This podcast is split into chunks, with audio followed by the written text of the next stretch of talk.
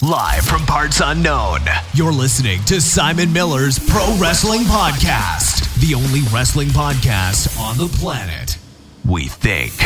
Sit back, relax, prepare for positivity to run through your veins as Simon Miller gives you your weekly dose of powerful pro wrestling audio. It is Miller Time. Hello and welcome to Simon Miller's Pro Wrestling Podcast. My name is Simon Miller and this is a pro wrestling podcast. As you probably noticed, it is not Friday, the day that this goes up. But hey, you know how it is. Sometimes you've got to rearrange schedules and you've got to get some done, uh, some stuff done. A couple of the goalposts shifted around this week, so I made sure I shifted with them. But as long as you get two podcasts a week, I'm a happy man, and hopefully you are happy too. If you've never listened to this podcast before, please do know it's all supported thanks to patreon.com forward slash Simon Miller 316. And I would like just quickly to thank everyone that does support me on there because, as I always say, without that, I wouldn't be able to do this. And I like doing this, it makes me happy. And uh, one of the rewards on there, depending on which tier you go in it, is that you can actually come on Simon's Pro Wrestling Podcast, specifically this show, the second show of the week. And that's why I'm even more pleased to say that I have a, I have a guest joining me right now. His name is Dan Richards. Dan, how you doing, my friend? Hi, I'm uh, I'm doing great. Thanks uh, thanks for asking. You're very welcome. Now, the best thing about all of this is that we have a lot of, you know, we try and have one person on a week from the Patreon guy. As of late, there's been a load of guys just from around the world. And that absolutely blows my mind. Like, you're in the United States right now, we're just having a chat on a Saturday. I, I'm I'm in Canada actually. I'm in Oh, Canada? I'm I just got it wrong. yeah. You're, you're, Yeah. you're Nova Scotia, right? Is that right? Am No, no. wrong? Oh, no, I got it No, wrong again. I'm in uh, just outside of Toronto. Okay, I don't know what I'm talking about. I, I get confused. but that's uh, does that mean you go to the Toronto shows as well? Do you to get down to those? Uh, eh, some of them, yes. Because you know Uh, WWE thinks that you're all bizarre, right? You're aware of this. You're part of Bizarro World. Yes, yes. This is this is Bizarre World. Uh, yeah, I didn't go to uh, the most recent Raw and SmackDown, Yeah. uh, but I went to the one previous, and then I've been to the uh, NXT shows that are that have come local. So I, I'm I'm kind of big into the NXT stuff. So What's the- and then SummerSlam is coming next year. Well, so I was going to say, you- yeah, that's like the biggest show for a while. But what was the biggest show before next year's SummerSlam?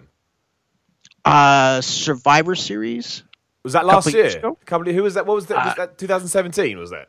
Uh, it, it might have even been 2016. I'm going to look I it don't- it up. was the- I'm just it- intrigued. I went to the. I didn't go to uh, Survivor Series, but I did go to the NXT show before that, right. Okay. and that was the um, Asuka versus Mickie James and DIY versus the Revival two out of three Oh, match. Right. So, which many consider to be the best modern day WWE tag team match. So that's not a bad Yeah. thing to see. Yeah, that was that was pretty amazing. So, Yeah, so if, this- if you watch the beginning of that show and you see like this, uh, there's like a gold glorious uh, row. That's that's us. That's Nice. myself I and like my it. and, and a bunch of people out there. So So that is the weekend where um, Goldberg defeated Brock Lesnar. It's that weekend. Where the hell that went, I don't even know. But my word. Um, and I'm just going to get the NXT show up now because I want to see. I want to see. Um, I want to see what was on it, other than the, than the matches you've just seen. Because I imagine you saw, you did see a very, very good card. Because you yeah, had, it was uh, Bobby Joe. Roode versus uh, Tye Dillinger. Yeah, before Ty and then it Dillinger was the the end roster. of- It was the end of the Dusty Rhodes Classic That's right. It was. with the shark cage and all that. They did that uh, cool spot off the off the cage, Of course, where I- I think it was Thorne did the like the flip off the cage. Yeah, see, I remember it in, in bits and yeah. pieces, and of course, I remember DIY versus the Revival, and I remember Yeah. I remember Samoa Joe and Nakamura more than I remember uh, Asuka and Nikki James. I think that's more because that's when Samoa Joe won the championship, so I remember I remember that happening. What I mean, I know we're going back in time a while, but if, as far as I recall. You know, it was your classic NXT event with just like a hotter crowd than usual, obviously, because you know when they do go to Toronto, fans are a lot louder. I mean, what memories do you have of that? And look, you said you mentioned you like NXT. I mean, I know the answer, but tell me why NXT? Why is that your thing? Uh, I mean, the the wrestling's better. The storylines are tighter. Um, and, and and even like for live shows, we've gone to a couple of the just the the house shows, and I find I've gone to a WWE house show, and the, I found the NXT house shows are actually better. They just have uh, they feel like a more uh, more like an NXT show. Like the wrestling, I, I noticed the wrestling at the house show seemed to be a little bit watered down. It was like a lot of a lot of like multi man matches. Yeah. people kind of just got in some of their stuff, but they didn't kind of bring up the level. As uh, but the NXT show felt like like everybody was kind of trying real hard and, and and they get the crowd into it and it's smaller crowd too. So it was uh yeah. So that's why I I like the NXT. Yeah, no, I think a lot of people do. I think that's kind of I'm trying to get the right word, but there is a group of fans who I think mostly stick around with WWE now because of um, because of NXT. You know, that's kind of you know, I, I think those those same group of fans kind of hope that when you know Vince McMahon decides enough is enough, and who knows when you know when people say that, he's seventy two now, maybe seventy three. I mean, knowing yeah. Vince McMahon, he's probably going to be around for another fifteen years. So I don't, I don't think this day is coming anytime soon. But I do, I do believe that there is a hope, or at least a want, that when Triple H takes over, maybe he brings that kind of brand of NXT wrestling to the main roster, and I think we'd see more of it. Like, I really do think there would be some sort of crossover, but I don't believe for a second that Raw is going to change drastically unless there is a decision made I don't think. That, I think if, if Raw ever changes drastically, it won't be because Vince McMahon has left. It will be because it's just time, much as it was during the Attitude Era. Because really, we're still, right. you know, the, the, structure of the show is still basically the same as it was 20 years ago. I mean, this is a. I'm not saying it's negative. I'm just saying that it, that it's a fact, and I think that's why when you watch NXT, which is under the WWE banner, and it is so different. I think that's you know that's why. I mean, it's booked differently as well, and I think it is booked for a quote unquote smarter fan. But I think that's why people like it. And I completely understand why. And like you said, the, the takeover shows especially kind of smash it every time. Yeah, the, the takeover shows smash it. And uh, I think there's uh, you don't get the overexposure you do in in uh, weekly Raw and SmackDown where you see the same people week after week. That's true. That's very, very like the NXT. You'll see maybe a, a Gargano and Ciampa one week, and then you, you don't really you're not going to see them in ring for the next two or three weeks until that uh, until that kind of that recording cycle's over. That's you true. might see a little vignette here and there, and it's just a little bit of hit this and that, and, but it's it they drag out things a lot longer, so it feels fresher. Yeah, I think that's the benefit of having one hour TV as well. Like we yeah. all we all rag on Raw. I know look, Raw shouldn't be three hours. Like I, I, don't. Apart from you know USA executives that make a lot of ad revenue off of it, I don't right. think that anyone actually wants Raw at three hours. But it is three hours. But you know, the benefit of having one hour TV is that even a bad wrestling, not bad show, even a, an average wrestling show over an hour, kind of, at the very least, is going to make you go, "Well, I'm satisfied." Because an yeah. hour is really quick with ad breaks. Is I know that the, the network doesn't really have ad breaks, but I mean, you know, with those kind of natural pauses, you know, an hour wrestling show just flies by, and it's so easy to watch. Which is why when they do those New Japan shows on um, on AXS in America, they just feel great because they're just short nuggets of goodness. Yeah, uh, but I mean, uh, yeah, I, I don't know. I, I, I, one day I would like to see it somehow crossover because obviously the thing would be maybe NXT makes it onto Fox Sports or something or FS1, but I don't know how that's going to equate anyway, and it probably would hit the network a little bit. I imagine a lot of people, at least a lot of sort of hardcore fans, you know, one of their big reasons that they subscribe to the network is because of NXT. Like I think it's one of those programs that may not do massive numbers, but it certainly does consistent numbers and as a reason to stay signed up. Uh, yeah, and I, I, I, I wasn't one of the people who signed up for NXT. I signed up for more for the pay per views and and NXT kind of dragged me in. So I, I started watching NXT uh, just before the Toronto show. So the the, I guess it would have been a Takeover Brooklyn, uh, the one with Asuka and uh, Bayley. Yeah, and that's and, and to bring up that match in particular, that match got me interested in women's wrestling. Oh wow! And, so that was like the catalyst. Yeah, that was because uh, I used to like. I almost even fast forwarded through that because I think I recorded that that uh, that one. It was like because I'm I was more from coming through the Attitude Era and all that and the divas. It's like it's just it was all like just titillation and I yes, didn't really was. care. It, really yeah, it was just yeah, it's like okay, I can see that other places the wrestling was boring. It wasn't very good, so you just kind of it was like fast forward through this. Yeah, of course. There's nothing yeah. interesting is going to happen. But I watched that and went, "Oh my god! Like this is this is legit now. It's they're they're actually wrestling. They're actually like, and it was good. It was really good. That's a that was a incredible match. Oh yeah, I mean, I think a lot so, of those, a lot of those, you know, if you kind of follow the evolution, pardon my, pardon my wording, from like yeah. Sasha Banks, Bayley, Asuka, uh, Ember Moon, I'd put in there as well. Charlotte, you know, uh, uh, Paige too. You know, all of those, you know, women down in NXT kind of. I think they rewrote the rule book for WWE, and then obviously it slowly made its way onto the main roster.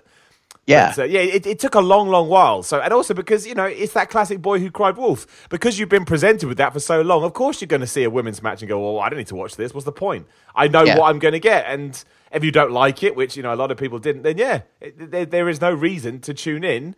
But I think that's a that's a really interesting point because that goes to show how important NXT can be because it completely rewrote kind of your brain about what Right. to expect from we'll call it non-male wrestling, I guess, because WWE predominantly has always been that focused. Yeah. Yeah, as far as actual like legitimate wrestling matches, it, it was it was all male, and then the, the females would do like bikini contests and pudding matches and all kinds of like just Roll around in nonsense. mud. Uh, to this day, I watch I watch a lot of the Attitude Era stuff now for, for work and my own personal times. And honestly, some of the stuff you see, and not just with the women, but with a lot of stuff, it's just unbelievable. And you kind of watch it now, and I don't know, maybe it's because you can never you you know you can never appreciate any time period without actually being in that time period. I mean, Dave Meltzer summed this up the best, where he goes, "It doesn't matter what kind of star ratings I gave to a match in 1975 because I can't go back and watch it under the guise of 1975 because it's not 1975, and so Right. much has changed." That's what your brain does. It's like video games, right? If you go back and play an N64 game now, all those things that you thought ran really smoothly, they don't. They run like they barely work because we're used to smoother frame rates. And it's the same with wrestling as well. However, obviously, the glorious of wrestling is that you can rewrite those rules, but you just have to be aware of it. Um, so it sounds like you've been watching wrestling a while. I mean, how long have you been watching it? And as always, my, my favorite question: What got you into it? Uh, I've been watching wrestling for as long as I can remember. Yeah, I, I know that feeling. I- it's both good and bad. Yeah, I, I, I did send you. So the first live match that I went to was Abdullah the Butcher oh, right, right. So we're going way back in time. in a in a cage, and this was uh, this would have been the, the probably the late seventies. Wow, nice, dude. I like it. Retro content. Yeah, yeah. So, uh, yeah, I, I, I don't even know how old I was, but I wasn't old enough to see an Abdullah the Butcher match. So, yeah, I don't think anybody is, man. yeah, and I'm not even sure who the opponent was. I, I think just looking back now, it might have been the original Sheik because I think they were feuding. They were kind of doing the, the tour around that time. Yeah. They kind of went town to town and just carved each other up, literally. And yeah, Yeah, that's what they did. cage match and, and that's basically the only thing I remember from that show is kind of seeing a guy's face against the cage and a steel fork or whatever. And uh, yeah, it was yeah. Wrestling is so weird. Yeah. Wait, what, Yeah, what, so what, what, what show was it? Was that NWA? No, what would it have been? What show would it have been? Oh, it, it was probably just a, a, like it might have even been pushed by a by a like a local Okay, right. uh, local group. Yeah, so uh, so after that, like as I as I got older, so in 10, 11, 12, uh, they used to have a with the the city I lived in. I used to live in Sudbury, which is about four hours north of here. Uh, we used to have a wrestling show every month that would come through live, and it was uh, based on this TV show called International Wrestling, and it was uh, I think they were out of Montreal, and it might have been the Britos or it could have been the Rougeau Rougeaus who ran that that particular territory. yeah. But like some of the names that we used to see is like the, the Rougeau brothers. So Jacques, Raymond, Armand, who you may or may not even I know. I, know I, I I know about Armand. Yeah, Mo- mostly not at the time. I certainly didn't, but it's mostly through going through archives and just you know researching footage and stuff like that. You just come across this stuff. Right. And then there was like Dino Bravo, Rick Martel, Tom Zenk. Uh, Now, Tom Zenk, who was meant to be the second coming, but never, Oh. never, never lived up to his potential. the, the drop kick. He used to do a drop kick off the, the so he'd have the guy on his shoulders and he'd drop kick that guy like like standing, not not like a missile drop kick, a standing drop kick off a another guy's shoulders, so like in the electric chair. is Yeah, just yeah. unbelievable. Uh, yeah, so that's that. That was kind of the core group uh, of our local wrestling show. So we used to see them like every month. That's pretty Uh, good. That, I- that's a pretty cool way to get into it. Yeah, so that was, and that was uh, I guess just as the the '80s wrestling boom started. So that was like the mid mid to late '80s. I guess from about like '85 to about '88, Yeah. somewhere in there. So So during those that, guys were kind of AWA. Some of the guys that come from and kind of crossover between the two. But yeah, So during that time as well, obviously you're seeing the rise of the WWF. I mean, that is when it all you know started to kick off. Really, I know there were things going on before then. So Yeah. you know, I, I, what what what's your opinion when you kind of. I mean, I, I use these words, but obviously they're, they're not necessarily the right words to use. But you're seeing the death of the territories, and you're seeing WWF rise with Hulk Hogan and WrestleMania. I mean, as a wrestling fan who's obviously grown up with, you know, the quote unquote, you know, smoky venues and all that Yeah. nonsense. Like, do do you think they're crazy? Do you believe in what they're doing? Do you want to watch it? Do you have access to it? Like, how how does it? Because I imagine that Toronto or around the area, or even where you were, sort of four hours up the road, there's always been somewhat of a of a good you know area for WWE, or at least a popular one. Well, it, yeah, Toronto used to have uh, uh, WWE at uh, at the Maple Leaf Gardens. Yeah, It was a huge stop for them. Uh, but I, I, I never came down and, and, and like WWF at the time was was kind of, as a kid I remember WWF being the fake stuff, but the stuff I was watching was the real stuff. Loads of people say that. It's it's fascinating. Yeah. That's the best thing about having these conversations with people that actually got to experience it because now, quote unquote, it's all fake. But there was Yeah, a yeah. time where it's like, oh no, that's that WWF stuff. No one cares. I love it. I love I love that that was the perception of everything. Yeah, that was uh, that was our perception as as kids, and like the the Road Warriors were absolutely huge at that at that point. They came just one time. They came to a to the Sudbury Arena and sold the place out, Amazing. and they didn't even have a match. They ended up showing up late, no makeup, and just came up, beat up the heels, cheered, and everybody went home happy. It was like three minutes long. It Did they did they crazy. get did they get a Road Warrior pop? Oh yeah, they got it like huge because it was it basically came over the over the the sound system that they they couldn't make it, blah blah blah, and then so the heels were in the ring and some other faces came out to kind of confront them and and then they were they were getting beat up and then the Road Warriors came and made the save and Yeah. like, the crowd went crazy. So I don't know if that was kind of planned or if it was one of those things where they actually didn't show up on time and they just kind of booked us on the fly. No idea, but it was it was pretty cool. Yeah. So so when so when uh, this, this kind of focuses. So when you hear about WrestleMania, you know the shows the the, the show to you know I don't know to take over all shows.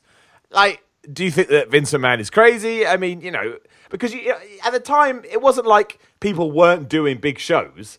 You know, like Starcade. Uh, what 1982? I think Starcade for uh, Starcade One or whatever you want to call it happened, and that was always considered a big deal. Was it that? Or am I, am I going too early? I can't remember when the hell first Starcade was.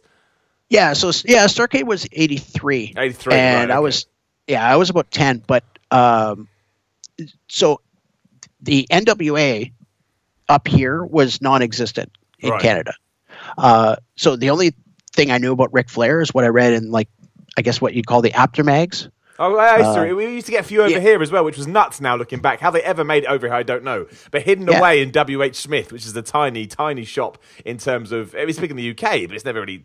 You know, it's just, it, you, you could find Apter mags hidden away, which I always found fascinating. Yeah, so that that that was our exposure to to NWA. So, and and they would have their ratings and whatever. And Ric Flair was always number one, and Hogan was always number two. Of course. And it's like, I don't know who this Ric Flair person really is. So like, cause I, I know who he is based on the picture, but I've never actually seen him yeah. do anything until he showed up in 91 yeah, on WWE TV.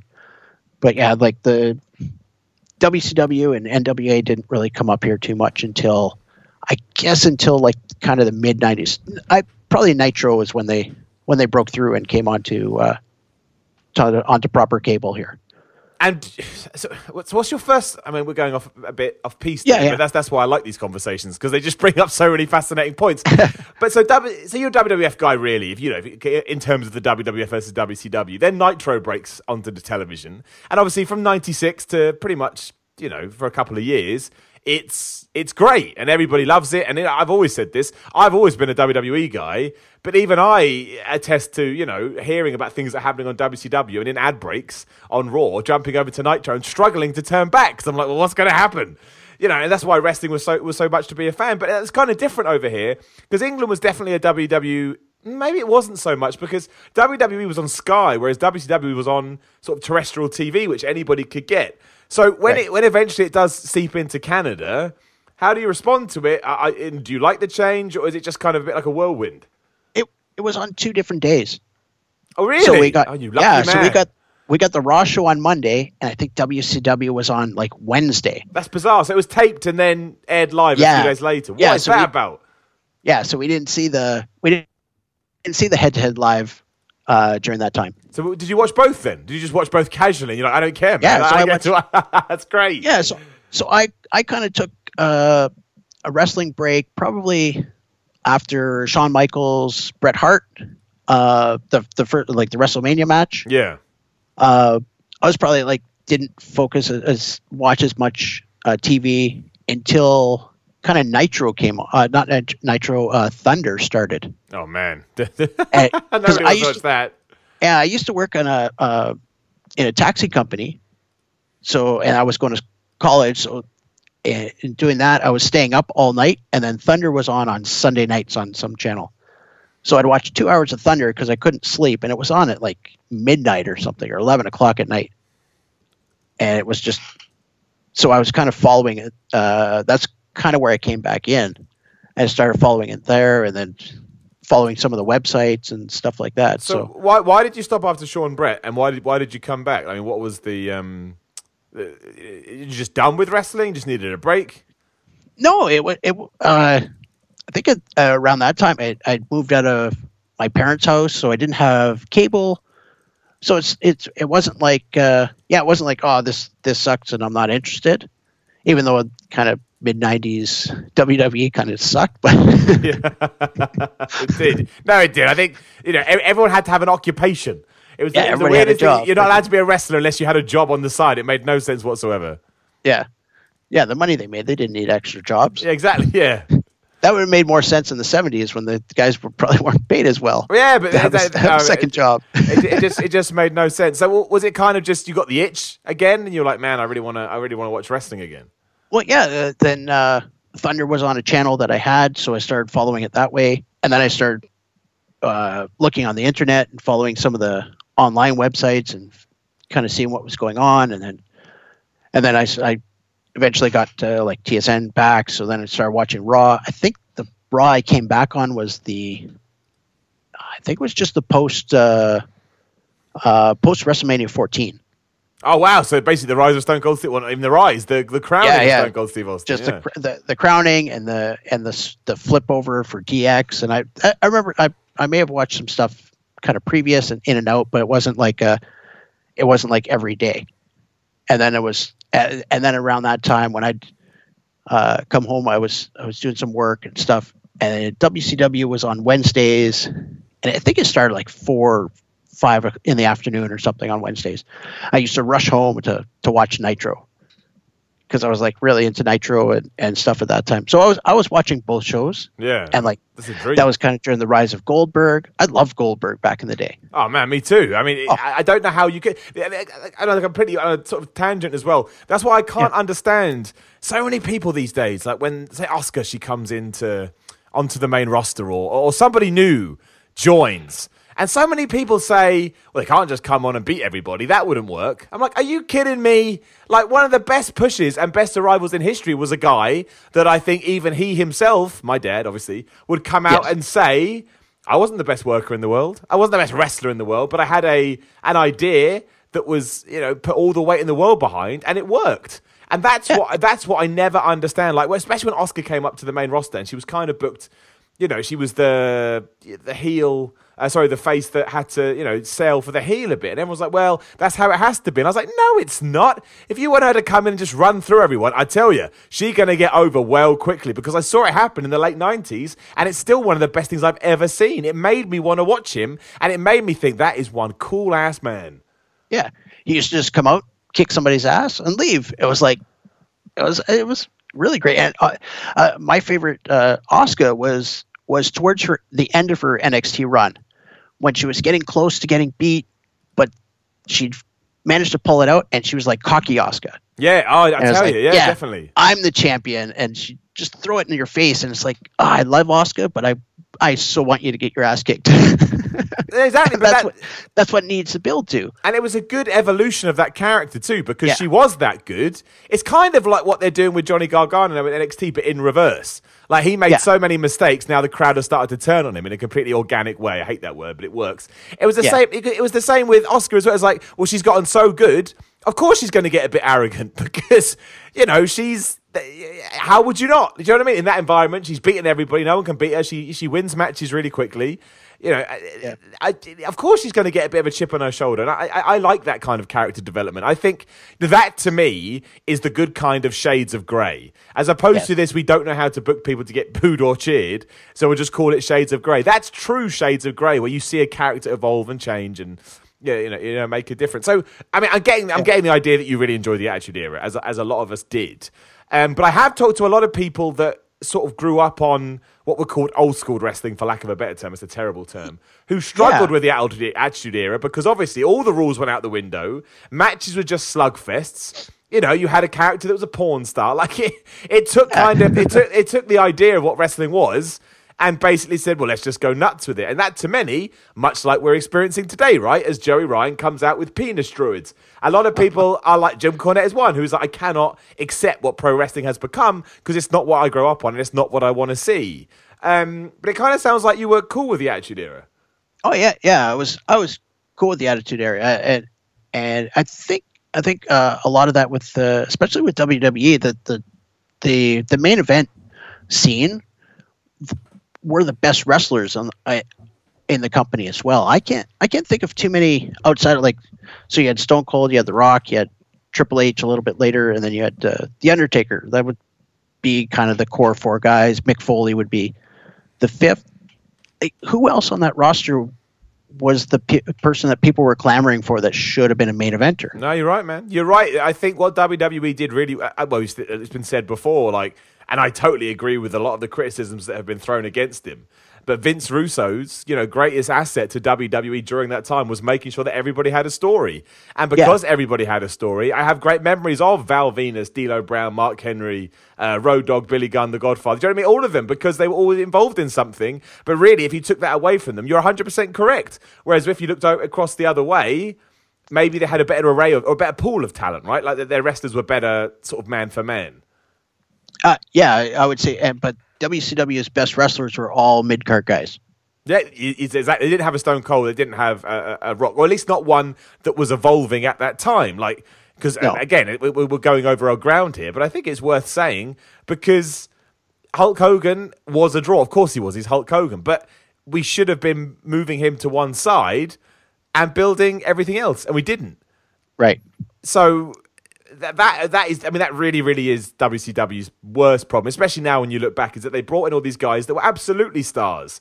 You know, Macho yeah. Man, Hulk Hogan, Kevin Nash, Scott Hall, you know, all these dudes, and yet nothing changed in like five years at the company, which is absolute. That I mean, I, you know, the Roman Reigns things now, which we're going to talk about, but the Roman yeah. Reigns thing now is kind of similar to that, but that's an anomaly within it itself because at least he was brought in as a star. This would be the equivalent of like Triple H still being on top now, but that's a whole other conversation we don't need to get into.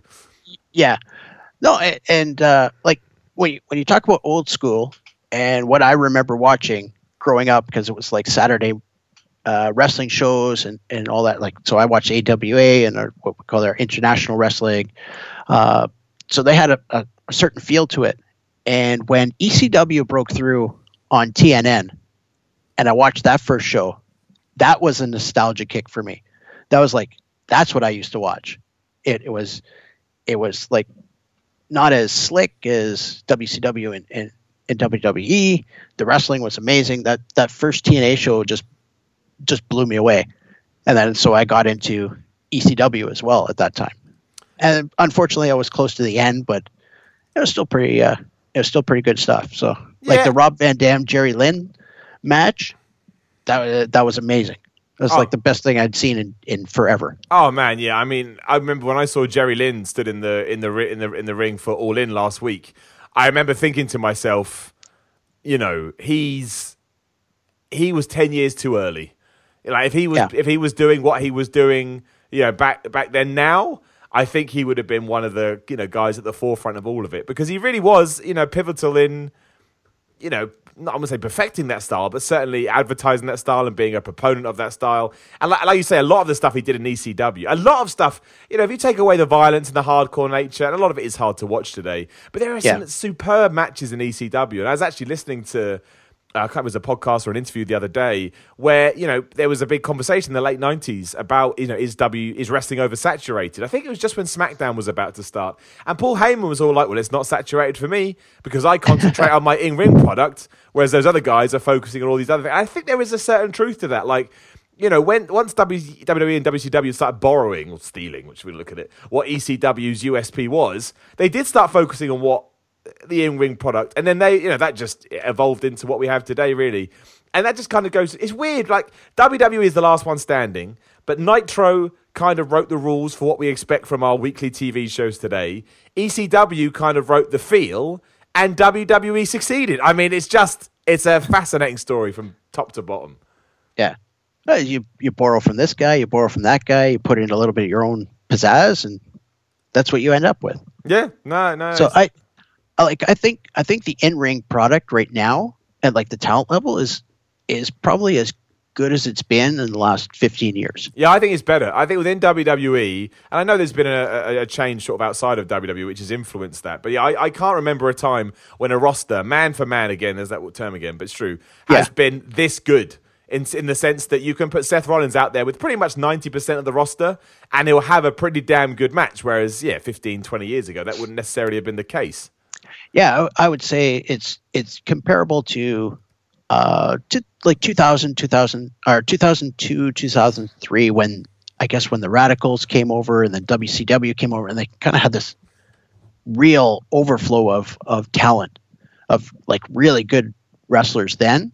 And that, that it's and to say that today is probably better I guess if I went back and looked you today is probably better top to bottom yeah, like the the just the the individual skills that these guys have today compared to that. I think so. Yeah. I, I, think especially yeah. because you know, again, Roman Reigns, our friend, he's not a bad yeah. professional wrestler, you know, by any sense of the imagination. He's he's actually really good. Yeah, it is. And but you know, back in the day, the reason a lot of people turned on Hulk Hogan was because he did the same shtick. Now, yeah, Roman Reigns does the same shtick in the sense that all wrestlers do the same shtick, but people don't like him because of the atmosphere around him, not because of what he brings to the table as a professional wrestler necessarily. If he was in a different position, I don't think anybody would mind him at all and that kind of represents a shift in, in, in thoughts as well because you know when guys used to get pushed at the top of the card that the fans didn't think deserved it. It was because they were rubbish.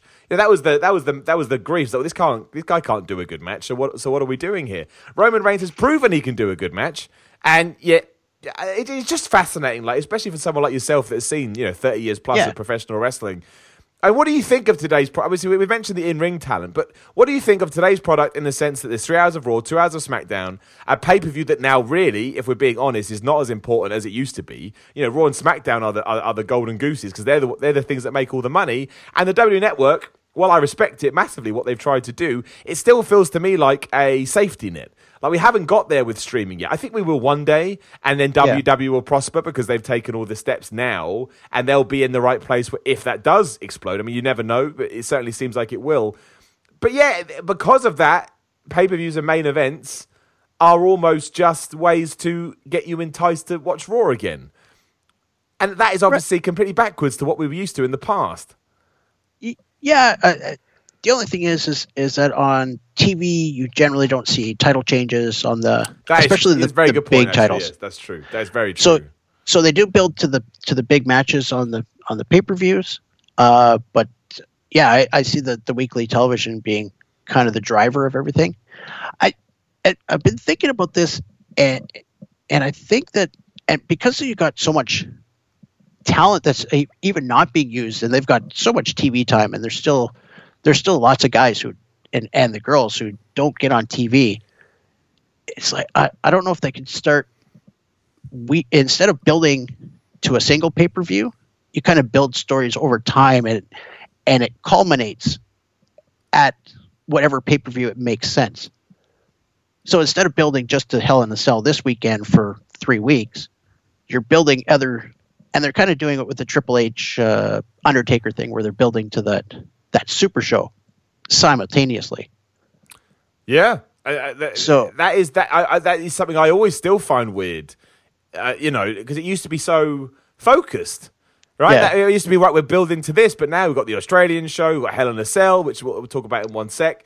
Um, what the hell else is there was something else they put? oh god we got the Mae Young Classic uh, they've also And they've also got the con- Evolution. exactly Evolution the Saudi Arabia show which I know is kind of not really in there but you still hear a lot about it so it still counts it still you know takes up a part of your brain that maybe you hadn't Yeah. reserved for yeah, for wrestling stuff so yeah I, I- it's I, I- we live in that world right we live in a social media world where they want to just chuck as much stuff as possible and hope some of it sticks Right. and then we mentioned Hell in the Cell as well, and you'd mentioned beforehand that you wanted to talk about blood and chair shots in WWE, um, and how that ties into a, a, a pay per view like Hell in the Cell. And I thought that was really fascinating because that's a conversation that comes up a lot as well. How do you pull off a Hell in the Cell match? Because my favorite Hell in the Cell match. I mean, the one that I'll always show people is the Mankind Undertaker one, but my favourite is Undertaker and Shawn Michaels from Bad Blood, 1997 because I just think in terms of a wrestling match that was just amazing. Whereas Foley Taker is more like a car crash, an amazing car Yeah, yeah. crash, but a car crash. But you know, every single one of them had blood and chair shots, every one. And now, I think, look, don't get me wrong, I'm the first to say that the health of wrestlers is my most important thing. To the point, and I get a lot of heat for this online, I don't care. I don't even mind if they want to stop matches halfway through. If it means that the wrestlers are okay, that's the most important thing to me. However, it's completely fair to say at the same time that I've never invested in a Hell in a Cell match as much since all that stuff went away, because really it's just another match with some metal around it. That's what a Hell in a Cell is. yeah it, it, so yeah I- and i agree with you on the on the safety part uh like with the especially like uh, head chair shots I, I just find that the chair shots now don't make any sense in the context of the wwe universe in a in a in a in a okay we'll call it in the in the universe wrestling is a sport. It's a competitive thing. It's not a, within if you take it it's like in a, in a marvel movie or whatever. They're actually fighting. It's real in that context. So when you could take somebody's head and smash it into a turnbuckle and smash them into a ring post and, and all that but when you pick up a chair you have to wait till that guy turns around to hit him in the back. It kind of looks it looks silly and it doesn't make sense in the context of everything else that's going on so i'd like them to kind of not do chair shots anymore because it, it it doesn't make a lot of sense. No, I know what you mean. No, I, I, I think I think it's just because the problem is if you've got a steel chair, why would you hit somebody in the back? Yeah. it's like that's not what you would do. if if I'm going to get disqualified uh, and I just hate that person, I, why uh, just wallop them right in the face? Exactly, that's in, what you do. Yeah, in the context of of that sport, as opposed to I, in reality, we know why headshots are are just a really bad idea, and it, and it, it kind of the same thing with the with the whole blood thing. It's because they like they're going to build up Hell in a Cell as it tears flesh and it's unforgiving and all that stuff, but what actually happens in the Hell in a Cells now is none of that stuff. No, So I'd like to. I'd almost like to see like Hell in a Cell go away, Extreme Rules go away, like that kind of stuff just doesn't. It doesn't make sense anymore because you you can't deliver on the things that you're promoting. And I, don't, I don't want to see wrestlers carve their, their faces up just to to entertain me and and that kind of thing. Like I I get sometimes that that blood makes brings up the like Soul Kill Steve Austin Bret Hart match without the blood still a great match, but that that image isn't uh, plastered on TV 20 years later. No, no, absolutely not. No, Yeah. I, I think the, the biggest problem I have with all that stuff today, I say problem, I can live with it. Like it doesn't bother me too much, but is the fact that we have a pay per view called Hell in a Cell. I mean, Right. that's that is so it's so preposterous in terms of storytelling within wrestling. Because obviously, again, we mentioned two matches. The whole reason Shawn Michaels and the Undertaker were locked in a cell is because Shawn Michaels kept finding ways out to screw over the Undertaker. So Undertaker went, "All right, well now I'm going to put you in a big cell. You can't screw me over. You know, you you were trapped." you know that that was the point and it was the same with i mean loads of ones i can think of the cell was there to keep two people in and that did get watered down over the years of course it did but the problem today is that it's an event so you know that four to six weeks before that something is going to happen to try and build to a hell in a cell match because you're actively told and that Yeah. you know, I don't mind Jeff Hardy versus Randy Orton in a Hell in a Cell because again, I think Jeff Hard- Jeff Hardy has always wanted that match, and I, I think that he'll he'll do well in that match, and you know, and all these kind of things. But it does take something away from it when you already know. It just does. Yeah. It just it, it just really, really does for better or worse. And I, I, I'll be the first to admit that maybe that's getting a bit too finickety with wrestling. But sometimes when you know people promoting wrestling matches get too finickety, you know, it it, it makes it better because Yeah. that's just how life works. If, if other people take it seriously, so will I. Well, at, but this year's Hell in a Cell it looks like they're building to potentially four Hell in a Cell matches. Becky Charlotte could go in Hell in a Cell. It makes sense. Yep. Yep. Uh, AJ Styles and, and Samoa Joe yep. makes perfect sense in, in the Absolutely. cell. And so does Roman Reigns and and uh, Braun Strowman. Yeah, because the Shield have uh, kept attacking, and now you've got Drew McIntyre and Dolph Ziggler as a problem. Yeah. So so I want to uh, segue into something on on that, and I think it's a, a, a booking thing. So when we get the the heels, I, think the way that the the heels are booked now is it's not based on what they do; it's based on who they do it to. So the only reason Braun Strowman's a heel is because he, he and uh, and uh, Ziggler and uh, they they attack Roman Reigns. So Roman Reigns is a good guy. So whatever the bad guy does against Roman Reigns is, even though they're completely justified, because the Shield attacked Braun Strowman the week before. How is he not the good guy? I, I, I, I've been asking myself this for two weeks. Like, Yeah. all, all Braun Strowman did is go, uh, I need some backup. and apparently Yeah. that makes him a bad guy. And the thing I hate about all heel, uh, sorry, I'll let you get back in a minute, but Yeah. just quickly, the thing I hate about heel turns the most is as soon as you turn someone heel, they have to insult the fans. It's so ridiculous. You don't need to do that Right. every time. Like, if there's a reason to do it, like The Rock did, made perfect sense because they were telling him to go die. You know, Yeah, yeah. that, that made sense. But now it's almost a prerequisite. Oh, I've turned heel, therefore I'll say, ba- I hate all that. I think it's ridiculous. Anyway, you go on. Yeah, your like- point. Yeah, like uh, well, Becky Lynch Charlotte is the same thing. The only reason Becky Lynch is is pushed as a heel is because she attacked Charlotte, who was supposed to be the face, even though Charlotte did all the kind of put herself into the SummerSlam match she didn't belong in, and Becky's completely justified in in everything that she's done, and probably that's why she's getting the big cheers. It's because there's there's no reason to boo her. She's not. She didn't do anything wrong No, as a heel, and the heels used to do the bad things.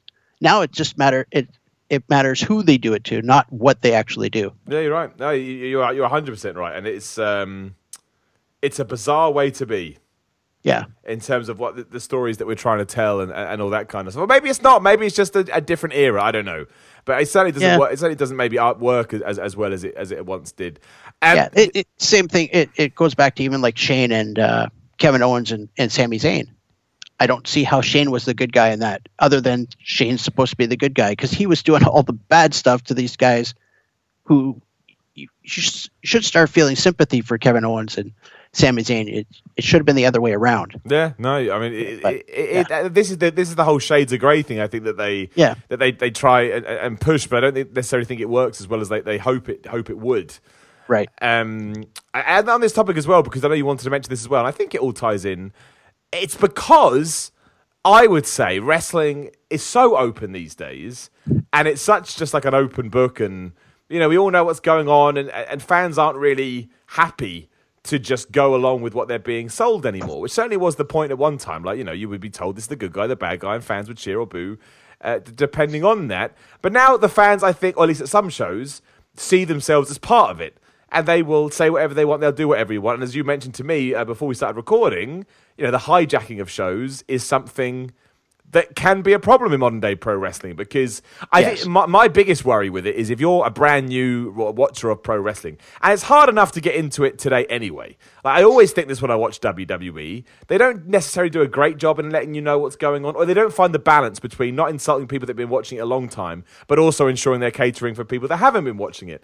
So Right. if you get in, all of a sudden you hear CM Punk chants, for example, well, then you've got a uh-huh. whole world. Like, well, who is CM Punk? He's not in the ring. Imagine, I mean, if you've got someone next to you, great, they can explain it. But otherwise, who is CM Punk? Then you've got to go look up CM Punk. Then you've got reams of stuff to go through. Then you're going to find out something about a lawsuit. And you're probably just going to go, well, screw this. This doesn't make any sense. Yeah. So I don't. I, I don't.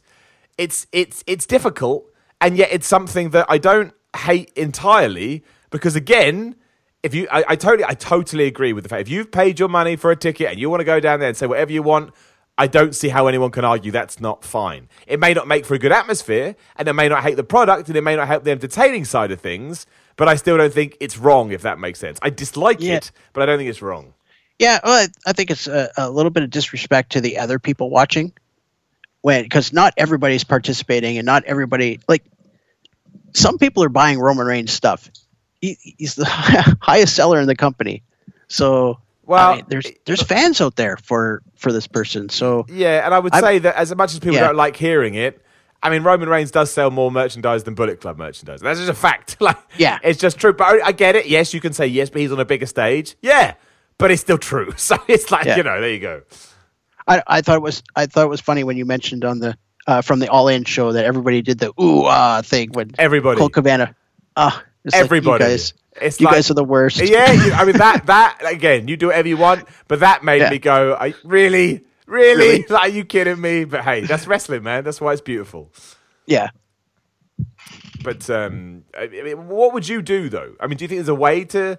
We'll call it hijacking shows. Do you think there's a way to stop that? Because I don't really think there is. I yeah, there's I I know how I do it. How I handle it at home. I turn the volume off. Oh yeah, no, that's true. So I wa- I watched uh, Roman Reigns Bobby Lashley. I just turned the volume off. It was a good match.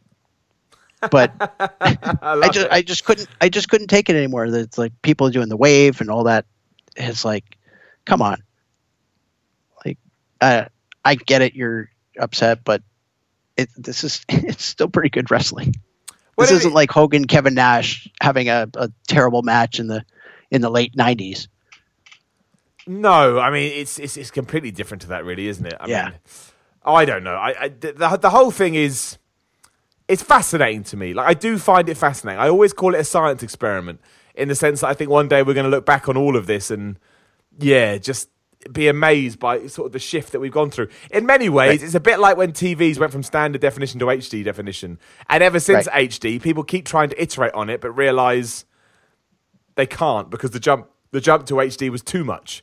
You know, 4, 4K, you know, HD to 4K wasn't the same, and the, the whole 3D revolution wasn't the same. Um, Yeah.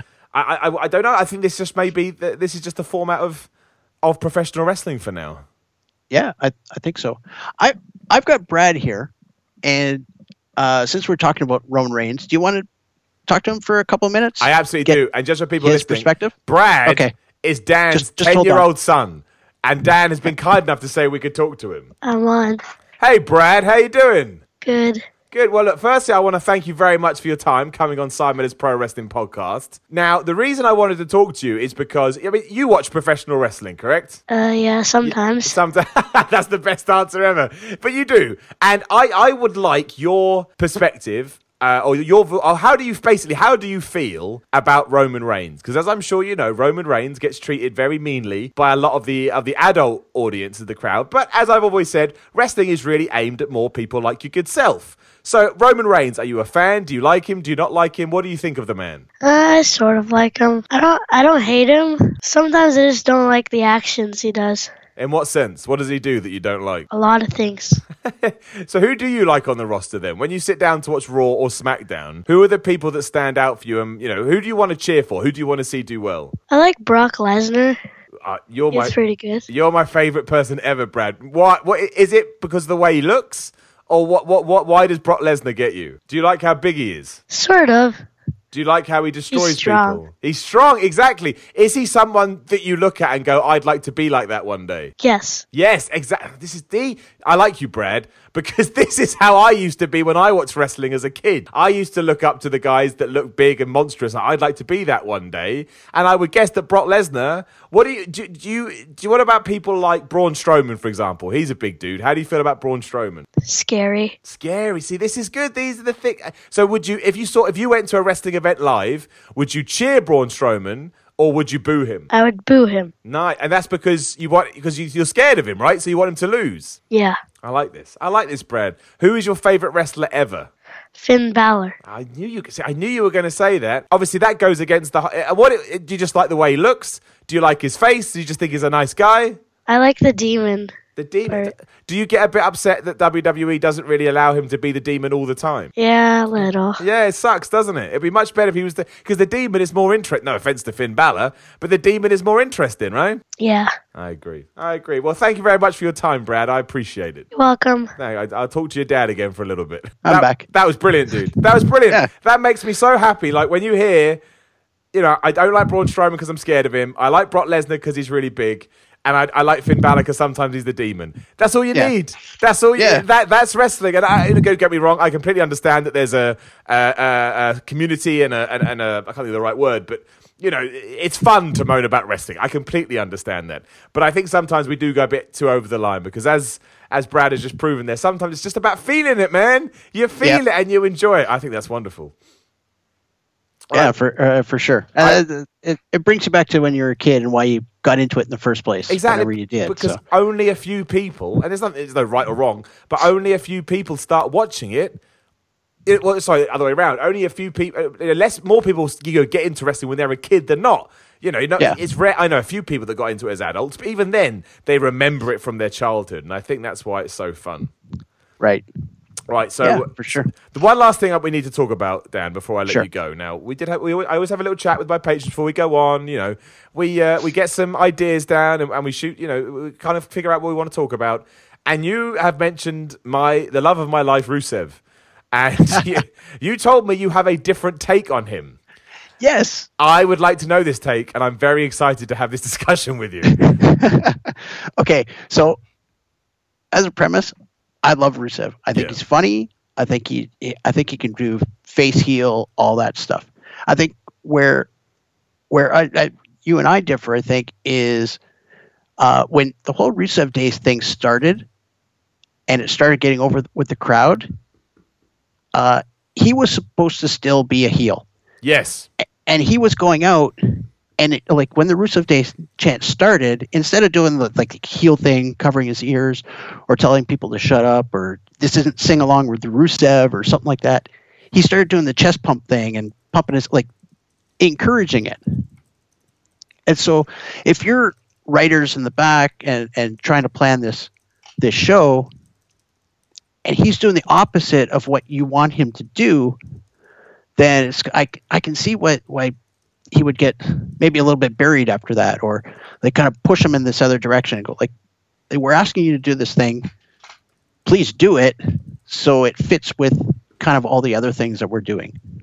You know what? I can respect that.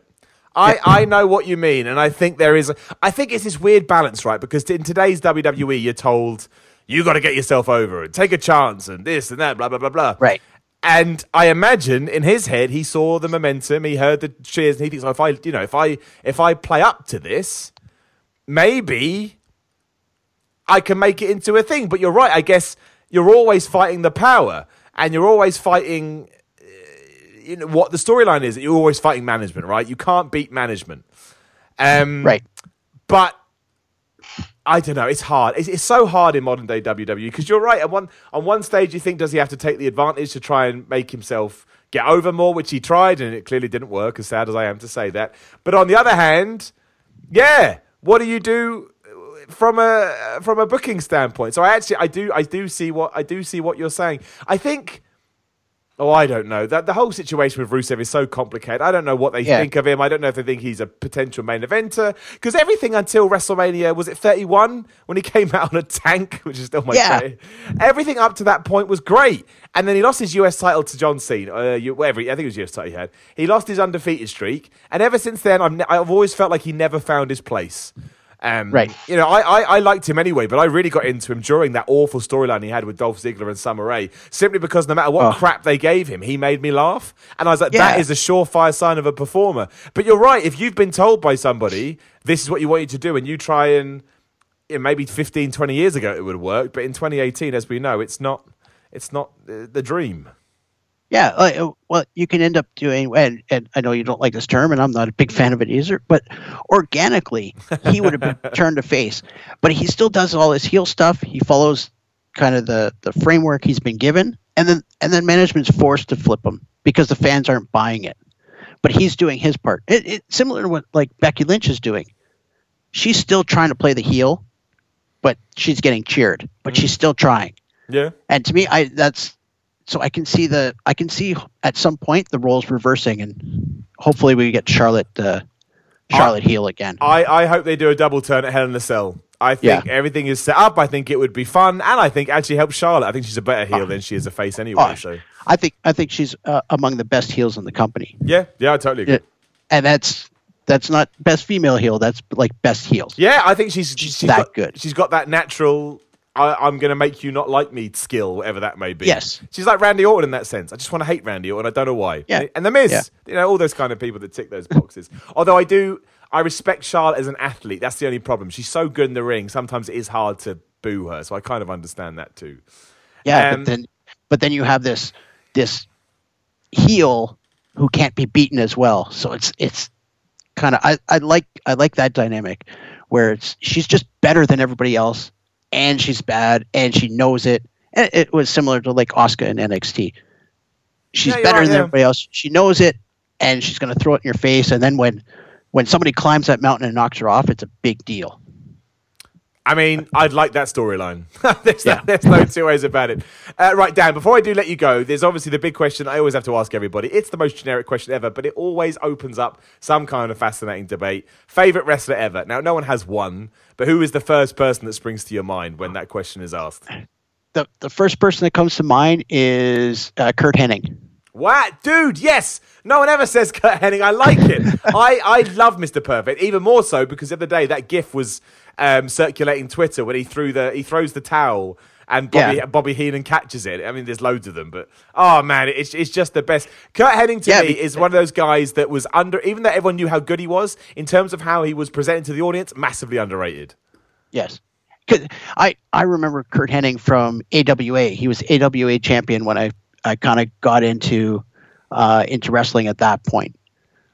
So he was the champion, and then there was like people like Rick Martel was was another one in, in AWA. So those kind of my favorites back then. Jake Roberts Oh man, was yeah. another. I love Jake Roberts, and I think it was as much as the I was a person who I like snakes, so that was kind of natural. yeah, well, yeah, would Uh, you, man? Yeah, I like. that. yeah, but it, in different eras, of, I've kind of uh, went towards uh, different wrestlers, and they're probably very similar because I like uh, I really enjoyed Edge and um, and Raven. I loved Raven. WCW Raven, where he'd Oh, sit in the corner. Yeah, and, yeah. yeah, Uh, untapped potential again. I think. yeah. He was like Ethan Hawke from uh, whatever mid '90s movies, where he was just true. brooding, and yeah, that was the character. It's like What? and then and then yeah, and then today like Seth Rollins and and uh, Finn Balor, Johnny Gargano, yeah. uh, the Velveteen Dream is uh, another one I think is going to be a huge star. I do, yeah. He's like a throwback, isn't Oh. he?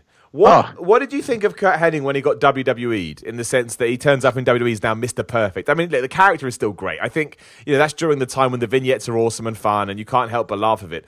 But you know, Yeah. he's still Mr. Perfect. Yeah, he's still a gimmick. Did you care about that, or you're like it doesn't matter because he's making it work? No, no, I loved it. I loved it. I, I, I like gimmicks. Yeah, I, I don't I don't need to have I'm I don't like the uh, the generic babyface kind of from from the some of the old days where it's like I'm just gonna be the best and slap your hands and then they just wore tights and they had like no personality. Yeah. I like that personality with Curt Hennig. So oh, I used to play like the the WWE video game that's the old uh, in the in like the arcades. Oh and I was always the best. I was always Curt Hennig. oh man, I love that Yeah. game. I love Yeah, that game and it's so just- much. Wow. yeah, so th- those yeah, there's probably the, the the first one that comes to mind for sure. That's brilliant. I mean, I, I, it's the same with uh, Rick Martel as well. I think Rick Martel got dealt kind of a bad hand in WWE, and he was great. But I, I like Rick Martel so much that I kind of went and found his non-model stuff, and that Yeah. the model Rick Martel kind of hampered him a little bit because the gimmick was so stupid. You couldn't Yeah. really like he he, he was. He was an AWA guy, wasn't he? I think I'm right. In Yeah, yeah, he was and- an AWA guy, guy and uh, in our local uh, indie promotion, and like Uber face him Yeah. and, and D- Dino Bravo at the time. They was they, were the top faces. They were the, the ultimate good guys. Yeah, no, they were, and then you gave him that. mo- I, I like the model gimmick, but it gave him Yeah. a ceiling. That was the problem. It gave him a ceiling, and I actually think he was better than the ceiling he got given. That Right. was that was that was always my thing. But great answer, my favourite answer so far. I like that, Mr. Hennig. Rest in peace. What a what an absolute hero that man that man was. Yeah. Uh, cool. Right, look at that. We just smashed through an hour, which I always say I like to keep these two. I could chat to you all day, Dan, which is fantastic, to be honest. Um, I just love anyone that's got that kind of retro insight is like an encyclopedia to me. I think it's just wonderful. Yeah, yeah. Um, I, I, I'd like to do this again sometime. Ah, dude, yeah. So- I say to, I mean, I usually say this off the air, but we'll say it on it as well. If you are a patron and you Sure. come on, uh, you come on Simon's Pro Wrestling Podcast, again, patreon.com for Simon 316. Hopefully you're happy to, to, to stay around and we can do this. We can, you know, I always like to plan in sort of one every six weeks or something like that, whatever works for the other person. So yes, Dan, please come on. And obviously if you are a patron and you haven't come back on, get in touch. You know, it would be great to have these constant conversations and, you know, find out what passions you have. And then if an event comes, we can talk about it. I think, you know, that's, that, that's kind of uh, kind of the best thing to do. Uh, is there any kind of plugging or social media you want to throw out there? Don't have to, but I always like to offer the opportunity. Uh, no, uh, yeah, I don't think I have anything to to plug or social media. So Well, there we go. Nice Oh, and easy. uh, well, thank you to yourself, cool. Dan, and thank you to Brad as well. Who uh, I love it. I love it. You can't argue with kids. You just can't because even, because their all their whole thought process comes from instincts and feelings. And really, if we all did that rather than overthought things, it would be a lot better. That's just my opinion on it, anyway. yeah, Uh, as always, if you are on iTunes, please give us five stars, give us a review. Again, patreon.com forward slash Simon316. This will also be on my YouTube channel, youtube.com forward slash The Mirror Report Rules. And there's a lot of other nonsense on there as well, such as game stuff. And I'm doing a playthrough of Spider Man on the PS4, all kind of nonsense like that. Uh, join the Facebook group. Just search for Simon Miller's Pro Wrestling Facebook. No, don't search for that. Simon Miller's Pro Wrestling Podcast on Facebook. And I'm on Twitter at Simon Miller316 and Instagram at Simon Miller316. Dan, I just want to thank you for that. It was a really good chat. I enjoyed myself immensely. All right, thanks. It was a lot of fun. No problem. Hour goes by really fast. I mean, doesn't it just? Every, I usually cut most people off because you're like, where the hell did that go? Yeah. But uh, yeah, do definitely stay in touch. We'll do this again. And thank you to everyone for listening. Thank you for letting me into your life. And I'm going to chat to you again next week.